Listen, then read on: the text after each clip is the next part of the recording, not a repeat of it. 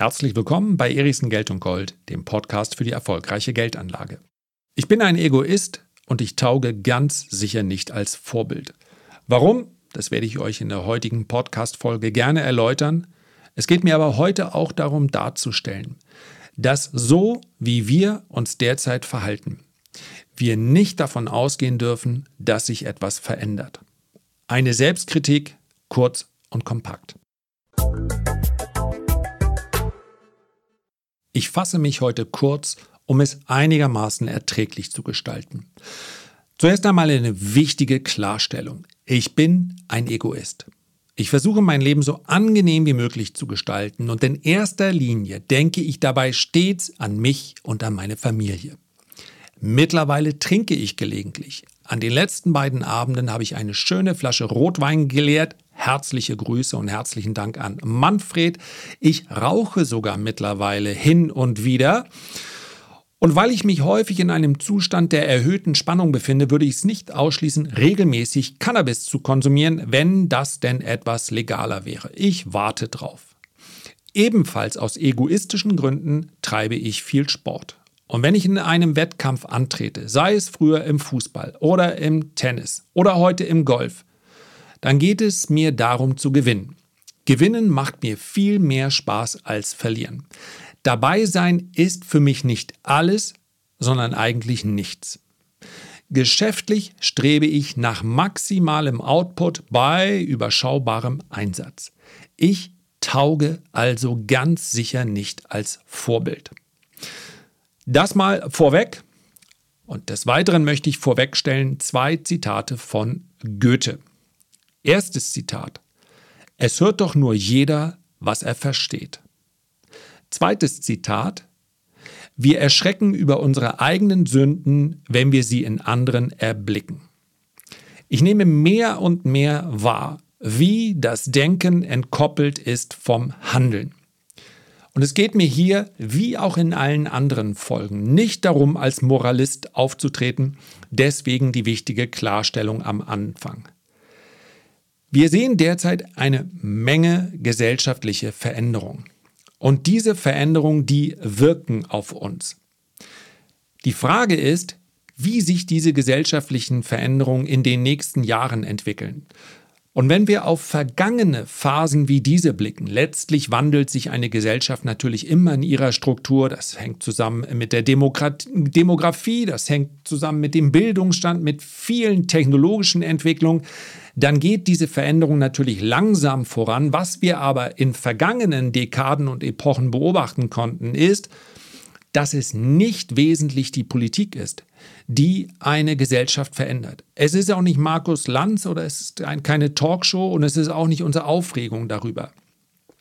Die ganz große Gefahr der sozialen Medien ist meines Erachtens, dass wir es mit scheinbaren Taten, Handlungen, Worten und Absichtserklärungen zu tun haben durch Beschwerden, durch Anteilnahme, durch Freude, durch Humor, durch Lachen, all das kann man natürlich in den sozialen Medien erleben, aber wir dürfen nicht vergessen, diese Plattformen sind samt und sonders kommerzieller Natur.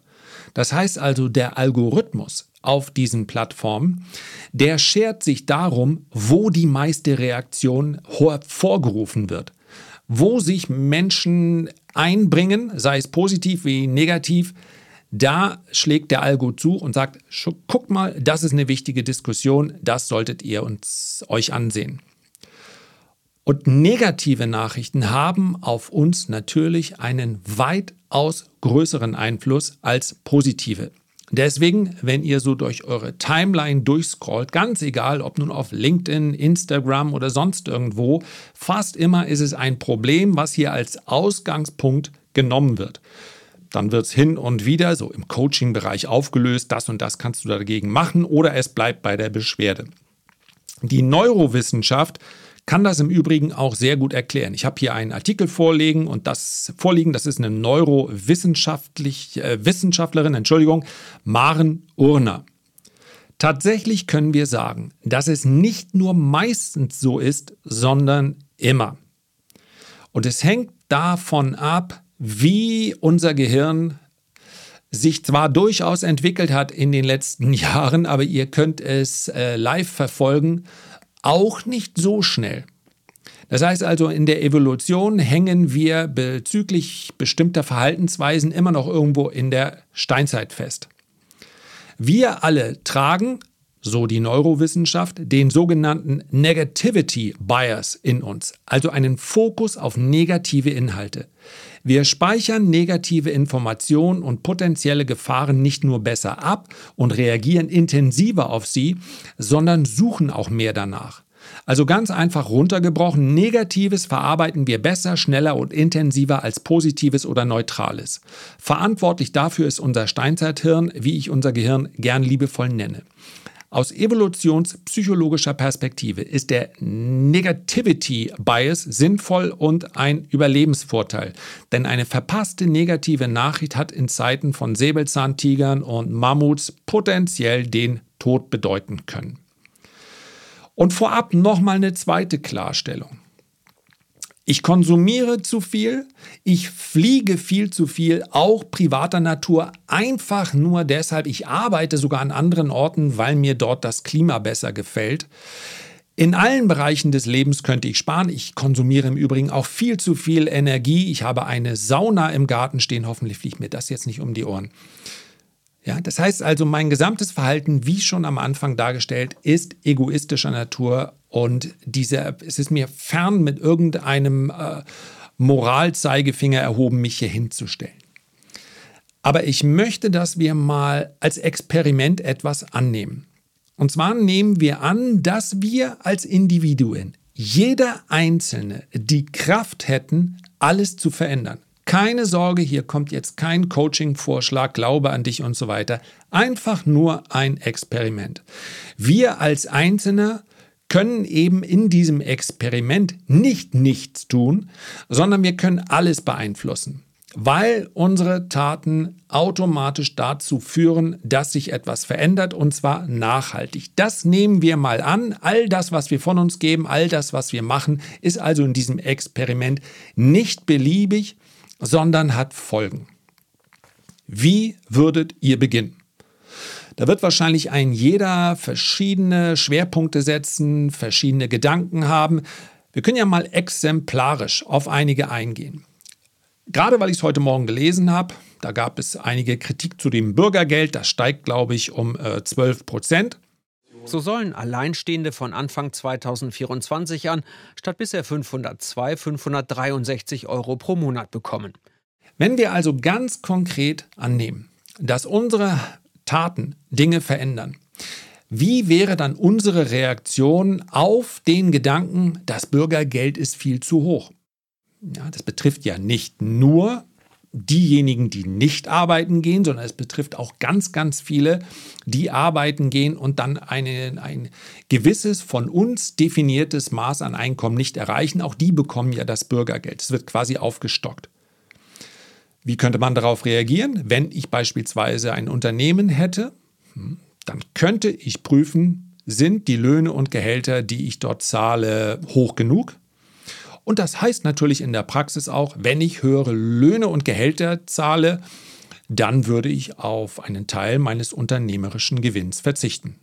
Bin ich dazu bereit? Ja oder nein? Ist nicht meine Entscheidung. Wenn ich sage, und das lesen wir ja praktisch tagtäglich irgendwo bewiesen durch eine Studie, es gibt zu viel Hass und Häme im Netz, aber auch in der Gesellschaft, dann könnte ich im Umfeld dieses Experiments natürlich sagen, ich begegne jedem Menschen tagtäglich zuerst einmal freundlich und zwar unabhängig von meinem ersten Eindruck, unabhängig von seinem äußeren Erscheinungsbild. Wir könnten es auch viel konkreter machen. Wir könnten sagen, es gibt zu viel Verkehr auf den Straßen. Und dran denken, wir sind immer noch in dem Experiment, was ich mache, wird unmittelbar die Außenwelt beeinflussen. Mehr als die Hälfte des Verkehrs auf unseren Straßen ist nicht geschäftlicher Verkehr, also privater Verkehr. Das heißt, ich könnte vielleicht ein Auto abschaffen, ich könnte mehr Strecken mit dem Fahrrad fahren. All das wären ganz einfache Dinge, einfachen Anführungszeichen, mit denen ich dann eine, ein Umfeld, welches ich beeinflussen kann, positiv beeinflusse. Oder wir könnten die soziale Ungerechtigkeit nehmen und wir könnten natürlich sagen, wenn ich mehr verdiene, das müsste man dann für sich selbst definieren, dann könnte ich natürlich mehr Steuern zahlen. Oder ich könnte vielleicht sogar gerne Steuern zahlen, weil ich sage, ja, ich möchte diesen Sozialstaat äh, unterstützen. Und wenn ich nicht möchte, dass es äh, Geld ist, was anderswo irgendwo undefiniert eingespart werden kann, na, dann muss ich vielleicht mehr bezahlen. Ich weiß, es sträuben sich ein bisschen die Nackenhaare, aber einfach mal zu Ende denken oder einfach nur denken. Wir können es auch gerne ein bisschen krasser nehmen bei Themen, die ganz schwierig zu packen sind. Migration. Das heißt also, ich könnte ja meinen, es gibt zu viel Migration, insbesondere natürlich die Wirtschaftsflüchtlinge. Davon ausgehend, dass niemand seine Heimat freiwillig verlässt, nur aus Jux und Dollerei, müsste ich dann schauen, warum flüchten denn Menschen, um aus ihren wirtschaftlichen Verhältnissen in unseren wirtschaftlichen Verhältnissen zu landen? Und auch da gibt es recht einfache Statistiken. Schlicht und einfach deshalb, weil dort in der Heimat vielleicht nicht die Löhne und Gehälter gezahlt werden. Und dann könnte ich sehr stark vereinfacht dieser Gedanke, das weiß ich, ich könnte sagen, ich setze auf Produkte und ich setze auf Unternehmen, die aber faire Löhne zahlen, und zwar dort, wo die Produktion entsteht. Die also letztlich nicht diesen Unterschied in der Bezahlung ausbeuten und dafür sorgen, dass sie durch die Produktion in einem Billiglohnland, hört sich ja so an wie ein Land, in dem eben billige Löhne sind. Das ist da irgendwie schon immer so gewesen in Bangladesch. Das ist in Bangladesch nicht deshalb so, weil derjenige, der morgens zur Arbeit geht, sagt, ich brauche einfach nicht so viel.